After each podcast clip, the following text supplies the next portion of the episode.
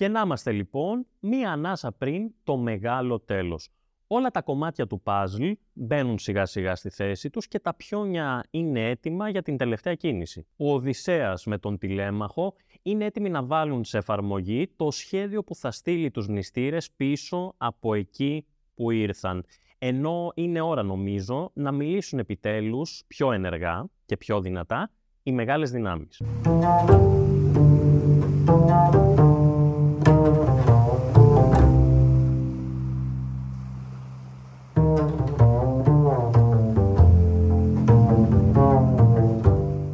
Φίλες και φίλοι της μυθολογίας, του Project The Mythologist και δική μου φίλη τολμώ να πω, καλώς ήρθατε σε ένα ακόμα επεισόδιο του επικού podcast. Του podcast που μέσα από την Οδύσσια του Ομήρου ταξιδεύουμε μαζί με τον Οδυσσέα στην προσπάθειά του να επιστρέψει στην πατρίδα του, στην Ιθάκη και τον συνοδεύουμε σε επικίνδυνες θάλασσες και ακτές. Όπως θα καταλάβατε και από την εισαγωγή, βρισκόμαστε μία ανάσα πριν από το τέλος και όλα κρέμονται πλέον από μία κλωστή. Πριν όμως δούμε με λεπτομέρεια το τι συμβαίνει στις επόμενες ραψοδίες, πρέπει να καλωσορίσω στην παρέα του Patreon τα νέα μας μέλη. Φεουλίνη, George Τσιάπας, Βαρνάβα, Χριστίνα, καλώς ήρθατε στην παρέα μας στο Patreon. Σας ευχαριστώ πάρα πάρα πολύ για την έμπρακτη υποστήριξή σας και σας περιμένω μετά το τέλος του σημερινού επεισοδίου στο Patreon για να αναλύσουμε τα όσα θα ακούσετε εδώ. Και τι θα ακούσετε; Πάμε γρήγορα να δούμε τις κινήσεις του πρωταγωνιστή μας στην προσπάθειά του να πάρει πίσω αυτά που του ανήκουν. Στην αρχή της ραψοδίας Σίγμα βρισκόμαστε έξω από το παλάτι στο κατόφλι, εκεί όπου ο Οδυσσέας, σας θυμίζω ότι είναι μεταμορφωμένος σε ζητιάνο, δέχεται ακόμα τις περιφρονήσεις των μνηστήρων. Κοιτάξτε όμως που τελικά του έμελε να έχει ανταγωνισμό μέχρι και σε αυτό το επάγγελμα. Ένας άλλος ζητιάνος, ο Ήρος, έχει πρόβλημα με τον Οδυσσέα. Όχι με το ότι ζητιανεύει γενικά, αλλά με το ότι ζητιανεύει εκεί. Θέλει να του πάρει τη θέση και που να ξέρε σε ποιον μιλούσε στην πραγματικότητα. Ο Οδυσσέας του λέει ότι υπάρχει στην πραγματικότητα χώρος και για τους δύο. Όμως ο Ήρος δεν ακούει κουβέντα. Η ένταση αυξάνεται, οι προσβολές συνεχίζονται και λίγο έλειψε να πιαστούν οι δυο τους στα χέρια. Τότε ένας από τους μνηστήρες, ο Αντίνος, προτείνει οι δύο ζητιάνοι να διαγωνιστούν μεταξύ τους, να μονομαχήσουν, να παίξουν ξύλο, με τον νικητή να απολαμβάνει την αποκλειστικότητα της ζητιανιάς στο παλάτι και μάλιστα να μπορεί να απολαύσει ένα μερίδιο από αυτά που τρώγαν οι ίδιοι μνηστήρες. Και όντως, πιάνονται στα χέρια και ο Οδυσσέας παρά το γεγονός ότι είναι αρκετά ηλικιωμένος, έχει ακόμα πολύ μεγάλη δύναμη. Και σαν να μην έφτανε αυτό, εμφανίζεται και η Αθηνά με τον τρόπο της και δίνει κι άλλη δύναμη στον Οδυσσέα, με αποτέλεσμα ο Ήρος στο τέλος αυτής της μονομαχίας να ψάχνει τα δόντια του κάπου ανάμεσα στα χώματα και τα αίματα. Έτσι ο Οδυσσέας κερδίζει και μάλιστα τρώει όντως λίγο από αυτό που τρώνε και οι ίδιοι μνηστήρες. Πού να ήξεραν και αυτοί οι δόλοι σε ποιον νόμιζαν ότι έκαναν τη χάρη να φάει από το φαγητό τους. Εν πάση περιπτώσει, η Πινελόπη κάνει την εμφάνισή της στην μεγάλη αίθουσα του παλατιού και είναι αφοπλιστικά όμορφη. Ναι, η Αθηνά είχε βάλει και πάλι το χεράκι της, κατά κάποιο τρόπο την είχε βοηθήσει να ετοιμαστεί, όμως και αυτό να μην είχε συμβεί, οι μνηστήρες, πιστέψτε με, θα ήταν και πάλι θαμπομένοι από την ομορφιά της βασίλισσας της Ιθάκης. Παίρνει λοιπόν τον λόγο η Πινελόπη και αυτό που θέλει να κάνει είναι να μαλώσει τον τηλέμαχο. Μάνα βλέπετε, γιατί να τον μαλώσει, γιατί του λέει ότι με αυτά που επιτρέπει να γίνουν στο παλάτι θα μπορούσε κάποιος από τους δύο ζητιάνους να είχε πεθάνει εκεί, μέσα στο παλάτι και αυτό δεν θα ήταν κάτι τιμητικό και απλό. Και μπορεί η Πινελόπη να συμπεριφέρθηκε σαν κλασική μητέρα προς τον γιο της που τον μαλώνει, ο τηλέμαχος όμως έχει πλέον μεγαλώσει αρκετά και δεν είναι έτοιμος και δεν έχει καθόλου αντοχή για περισσότερο κήρυγμα από τη μητέρα του. Πήρε το λόγο λοιπόν και της ξεκαθάρισε σε πολύ έντονο ύφος ότι ξέρει πολύ καλά τι κάνει και ότι πλέον δεν είναι παιδάκι. Εκείνη δεν έδωσε συνέχεια σε αυτήν την οικογενειακή στοιχομηθεία, αλλά απευθύνθηκε στους μνηστήρες. Τους είπε ότι συνήθως οι μνηστήρες γενικά ήθιστε να φέρνουν φαγητό και αγαθά στο σπίτι της γυναίκας που θέλουν να παντρευτούν, ενώ εκείνοι κάνουν το αντίθετο. Το μόνο που κάνουν είναι να τρώνε και να πίνουν και μάλιστα όχι τα δικά τους, αλλά την περιουσία του Οδυσσέα. Ας πούμε ότι φιλοτιμήθηκαν κάπως οι μνηστήρες μετά από αυτό, αν και αν με ρωτάτε, αυτό που ήθελαν ήταν απλά να την καλοπιάσουν, μπας και επιλέξει κάποιον από αυτούς, και τις υποσχέθηκαν ότι θα φέρουν όντως δώρα και αγαθά πλούσια στο παλάτι για χάρη της. Έτσι έκαναν, έφερναν οι υπηρέτες τους, έφερναν πράγματα, δώρα, πλούσια αγαθά κτλ. Και δεν ξέρω αν ξαφνιάζεστε, γιατί εγώ δεν ξαφνιάστηκα όταν το διάβασα, αλλά μετά από αυτό απλά συνέχιζαν να τρώνε και να πίνουν. Λίγες στιγμές μετά, μία δούλη εκεί του παλατιού με το όνομα Μελανθό, δεν ξέρω αν έχει να κάνει με το μέλι και τον ανθό το όνομά της, αλλά δεν ήταν καθόλου γλυκιά και θα καταλάβετε γιατί, μίλησε στον Οδυσσέα, τον προσέβαλε ουσιαστικά και το συνέχισε ακόμα περισσότερο όταν είδε ότι ο Οδυσσέας αντιδρά. Του είπε να προσέχει τα λόγια του, γιατί αν δεν το έκανε αυτό, κάποιος πολύ πιο δυνατός από τον Ήρο που τον είχε πλακώσει προηγουμένως, θα φρόντιζε ο Οδυσσέας να μην μπορεί να ξανασταθεί στα πόδια του. Πού να ήξερε και αυτή η δούλη σε ποιον μιλούσε. Ο Οδυσσέας τώρα, από τη μεριά του, δεν μπορεί να της απαντήσει όπως θα ήθελε, γιατί αυτό θα σήμαινε ότι θα αποκαλύψει την ταυτότητά του και αυτό δεν είναι ακόμα στο σχέδιο. Αυτό που μπόρεσε να κάνει όμως είναι να την απειλήσει ότι αν δεν σταματήσει να συμπεριφέρεται έτσι, θα τα πει όλα στον τηλέμαχο που ήταν εκεί παραπέρα και καμία από τις δούλες, ούτε καν η Μελανθό δεν θα το ήθελε αυτό. Κι όμως, τα βάσανα και οι προσβολές του Οδυσσέα δεν σταματούν ούτε τώρα. Για μία ακόμα φορά, η ένταση αυξάνεται, ο Οδυσσέας ή μάλλον ο Ζητιάνος αυτός ο μυστηριώδης είναι το επίκεντρο της προσοχής, μέχρι ο ευρύμαχος να πάρει ένα σκαμνί και να το εξφενδονήσει προς τον Οδυσσέα, λες και δεν είχε φάει αρκετά πράγματα που του πετούσανε, αλλά ο Οδυσσέας εκείνη τη στιγμή κατάφερε τελευταία στιγμή να το αποφύγει. Αυτό το βλέπει ο τηλέμαχος, ο οποίος ξέρει προφανώς ότι ο Ζητιάνος αυτός δεν είναι Ζητιάνος αλλά είναι ο πατέρας του, εκνευρίζεται και επιβάλλει την τάξη έντονα. Μετά από αυτό το περιστατικό γίνεται η καθιερωμένη σπονδή προς τους θεούς και στέλνει ο τηλέμαχος τους μνηστήρες στα σπίτια τους έστω για το βράδυ. Η επόμενη ραψοδία ξεκινά με τις χειρουργικές κινήσεις του Οδυσσέα και του τηλέμαχου για να είναι όλα έτοιμα για το μεγάλο φινάλε. Η πιο σημαντική ίσως κίνησή τους είναι να απομακρυνθούν όλα τα όπλα από τη μεγάλη αίθουσα. Γιατί; Για να μην έχουν κανένα διαθέσιμο όπλο οι μνηστήρες όταν δουν το τέλος να έρχεται κατά πάνω τους. Έχει τελειώσει όμως ο Οδυσσέας να γίνεται αποδέκτης προσβολών.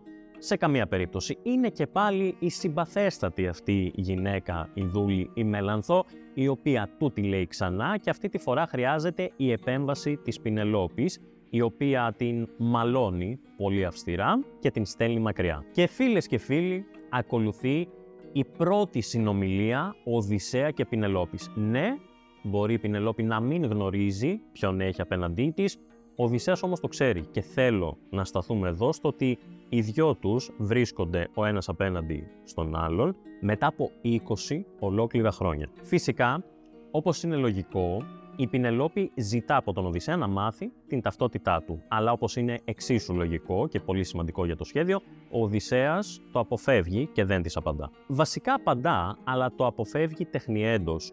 Της απαντά ότι όλες αυτές οι μνήμες που του έρχονται στο μυαλό όταν αναλογίζεται το ποιος είναι, του φέρνουν τεράστια θλίψη και λύπη.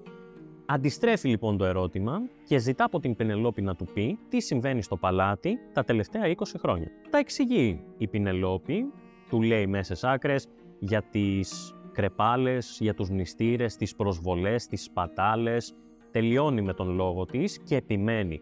Θέλει να μάθει ποιος είναι αυτός ο Ζητιάνος που έχει απέναντί της. Ο Οδυσσέας πλέον δεν έχει άλλη επιλογή, κάτι πρέπει να απαντήσει και κάνει αυτό που φαντάζεστε της δίνει μια ψεύτικη ιστορία με δόσεις αλήθειας και με αληθοφανή γεγονότα, όπως ακριβώς είχε κάνει και στην καλύβα του Εύμεου προηγουμένως. Τα θυμάστε, μην τα ξαναλέμε, αυτοί τα ξαναλένε, έτσι τα θυμόντουσαν και οι ραψοδοί, αλλά αυτό είναι ένα θέμα για την ανάλυση μετά στο Patreon. Μέσα σε όλα όμως όσα λέει ο Οδυσσέας στην Πινελόπη, κάτι την ταράζει και την συγκινεί πάρα πολύ. Τι ήταν αυτό; Ο Οδυσσέας της είπε ότι επειδή πολέμησε στην Τρία, κάποια στιγμή συνάντησε τον Οδυσσέα. Και όχι μόνο τον συνάντησε, αλλά τον φιλοξένησε κιόλας. Η Πινελόπη ναι μεν θλίβεται, αλλά θέλει να μάθει και όλα όσα γνωρίζει αυτός ο μυστηριώδης Ζητιάνος για τον άντρα της και ζητά να τα μάθει με λεπτομέρειες αλλά και με αποδείξεις για να πιστεί ότι ήταν όντως ο άντρας της εκείνος για τον οποίο γίνεται λόγος. Ο Οδυσσέας φυσικά είναι ο Οδυσσέας, οπότε δεν έχει πρόβλημα να τις παρέχει τις αποδείξεις που χρειάζεται και αυτές οι αποδείξεις δεν είναι άλλες από την περιγραφή των ρούχων που φορούσε ο Οδυσσέας, μιας και αυτά τα ρούχα, τα οποία στο άκουσμά τους η Πινελόπη πείθεται αμέσως, είναι ρούχα που του είχε πάρει η ίδια παλιότερα. Ταυτόχρονα προσπαθεί να την πείσει ότι ο άντρας της θα επιστρέψει στην Ιθάκη σίγουρα. Όμως η Πινελόπη είναι αρκετά απεσιόδοξη όπως είναι λογικό. Έχει έρθει πλέον η ώρα να περιποιηθούν τον Ζητιάνο στο παλάτι όπως όριζε το έθιμο της φιλοξενίας. Και έτσι η Πινελόπη διατάζει τις γυναίκες του παλατιού να του χαρίσουν ένα λουτρό. Αυτή η οποία θα παρέχει αυτό το λουτρό στον Οδυσσέα είναι η Ευρύκλεια, η οποία ήταν μια δούλη του παλατιού, αλλά μια αρκετά ηλικιωμένη δούλη, η οποία μάλιστα παλιότερα ήταν εκείνη που μεγάλωνε τον Οδυσσέα όταν ήταν μικρό παιδάκι και μωρό, οπότε ήξερε τα πάντα για αυτόν. Και γιατί σας το λέω αυτό, διότι κατά τη διάρκεια του λουτρού, στο οποίο ο Οδυσσέας έπρεπε να είναι γυμνός, ο ήρωάς μας ευκόταν από μέσα του να μην δει η Ευρύκλεια το σημάδι που είχε από μία παλιά επίθεση κάπρου από όταν ήταν μικρός. Γιατί αν το έβλεπε, τότε φυσικά θα καταλάβαινε ότι δεν έχει απέναντί της έναν ηλικιωμένο ζητιάνο, αλλά τον Οδυσσέα. Φυσικά η Ευρύκλεια το βλέπει το σημάδι και το αναγνωρίζει αμέσως και μάλιστα αυτό που της περνά από το μυαλό είναι να ενημερώσει αμέσως την Πινελόπη. Όχι όμως, δεν είναι ακόμα αυτό στο σχέδιο και ο Οδυσσέας τη σταματά και μάλιστα απόλυτος και θυμωμένος. Την απειλεί μάλιστα ότι αν πει το οτιδήποτε δεν θα διστάσει να τη σκοτώσει. Ήταν τόσο σοβαρά πλέον τα πράγματα. Περνάει αυτή η μίνι κρίση για τον Οδυσσέα και περνάει και η ώρα. Ο Ζητιάνος κάνει το λουτρό του και τον ξαναβρίσκει η Πινελόπη, η οποία ζητά από τον Ζητιάνο συμβουλές για το πώς να αντιμετωπίσει την κρίση με τους μνηστήρες. Για να το κάνει ακόμα καλύτερο, του ζητά να ερμηνεύσει ένα όνειρο που είχε το προηγούμενο βράδυ, το οποίο ήταν ξεκάθαρο, αν θέλετε την γνώμη μου, ότι ήταν ένα κακό σημάδι για τους μνηστήρες και ένα πολύ καλό σημάδι για την ίδια την Πινελόπη και για τον Οδυσσέα. Αυτό το καταλαβαίνει και ο ίδιος ο ήρωάς μας και μέσα από αυτήν την κουβέντα προκύπτει η απόφαση της Πινελόπης την επόμενη μέρα να διοργανώσει έναν διαγωνισμό τοξοβολίας με τον νικητή να παίρνει για έπαθλο το χέρι της. Πρέπει επιτέλους αυτή η κατάσταση που επικρατεί τόσα χρόνια να καταλήξει κάπου και θα δείτε που καταλήγει πολύ σύντομα. Προς το παρόν πάμε στην επόμενη ραψοδία. Ο Οδυσσέας εκείνο το βράδυ προσπάθησε να κοιμηθεί. Όμως μπορούμε να καταλάβουμε όλοι και όλες νομίζω το πόσο δύσκολο του ήταν να κοιμηθεί μιας και σκεφτόταν αυτά τα οποία θα συνέβαιναν την επόμενη ημέρα και σκεφτόταν και τους μνηστήρες. Και όχι μόνο τους μνηστήρες, το σχέδιό του, το δικό του και του τηλέμαχου και τους μνηστήρες και την Πινελόπη, που να σε πιάσει ύπνος μετά από αυτά, αλλά όταν έχεις θεϊκή βοήθεια στο πλευρό σου, ακόμα και αυτό λύνεται εύκολα. Ολόκληρη η Αθηνά κατέβηκε να τον καθησυχάσει και να του χαρίσει έναν γλυκό ύπνο. Την ίδια στιγμή, το έτερον του ήμιση, η Πινελόπη, είναι στο κρεβάτι ξάγρυπνη, καθισμένη και κλαίει. Μάλιστα, είναι τόσο πολύ λυπημένη που ο Οδυσσέας δεν έχει γυρίσει ακόμα και αύριο θα πρέπει να επιλέξει κάποιον από τους μυστήρες για άντρα της, που φτάνει σε σημείο να παρακαλέσει τη θεά Αρτέμιδα να της πάρει τη ζωή. Ωστόσο, η νύχτα περνά και η επόμενη ημέρα ξημερώνει ο Οδυσσέας αναζητά θεϊκή έγκριση και έμπνευση και γι' αυτό προσεύχεται στον Δία να του δώσει κάποιον καλό ιονό. Απαντά όμως ο Δίας. Απαντά ναι.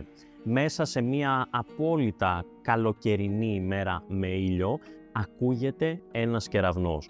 Ο Δίας έχει πλέον συμφωνήσει με αυτό που πρόκειται να συμβεί και ο Οδυσσέας νιώθει πιο έτοιμος από ποτέ. Και δεν είναι και ο μόνος που καταλαβαίνει ότι αυτός ο κεραυνός ήταν ένας ιονός. Ακόμα και μια ηλικιωμένη δούλη μέσα στο παλάτι μπορεί να το ερμηνεύσει ως το επερχόμενο φοβερό τέλος των μνηστήρων, οι οποίοι μνηστήρες τόσα χρόνια την ταλαιπωρούσαν αρκετά και δεν κρύβει καθόλου το ότι χαίρεται για αυτό που πρόκειται να του συμβεί. Για το γλέντι των μνηστήρων, το σημερινό, το παλάτι πρέπει να ετοιμαστεί.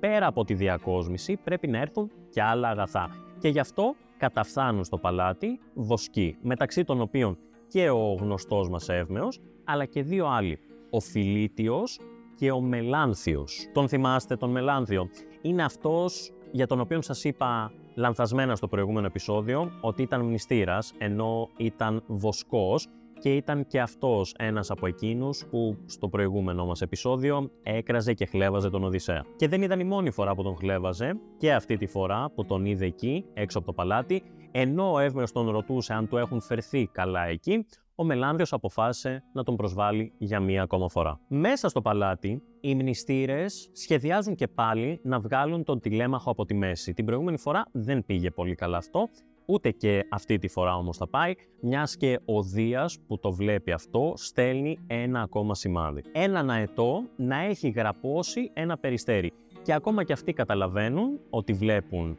ένα θεϊκό σημάδι, το οποίο τους κάνει να σταματήσουν οποιαδήποτε τέτοια σκέψη και κουβέντα. Ο τηλέμαχος γυρνά από τη συνέλευση του νησιού που είχε πάει και ανακοινώνει στους μνηστήρες την πρόθεσή του, ο Ζητιάνος, δηλαδή ο πατέρας του, να φάει μαζί τους. Κάτι το οποίο, ίσως και μετά τον Ιωνό του Δία, οι μνηστήρες σέβονται απόλυτα και κάτι με το οποίο συμφωνούν αμέσως. Νομίζατε ότι έχουμε τελειώσει σε αυτό το σημείο με τα αντικείμενα που εκτοξεύονταν στον Οδυσσέα; Όχι. Ένας μνηστήρας από τη Σάμι, ονόματι Κτήσιπος, έχει ενοχληθεί επειδή ο Οδυσσέας, ο Ζητιάνος, τρώει το ίδιο φαγητό με τους πλούσιους, τους ευγενείς, τους μνηστήρες. Και τι κάνει ο πλούσιος, ο ευγενής, ο μνηστήρας, παίρνει ένα κόκαλο κρέατος και το πετά στον Οδυσσέα, ο οποίος και αυτό την τελευταία στιγμή το αποφεύγει. Ο τηλέμαχος το βλέπει αυτό.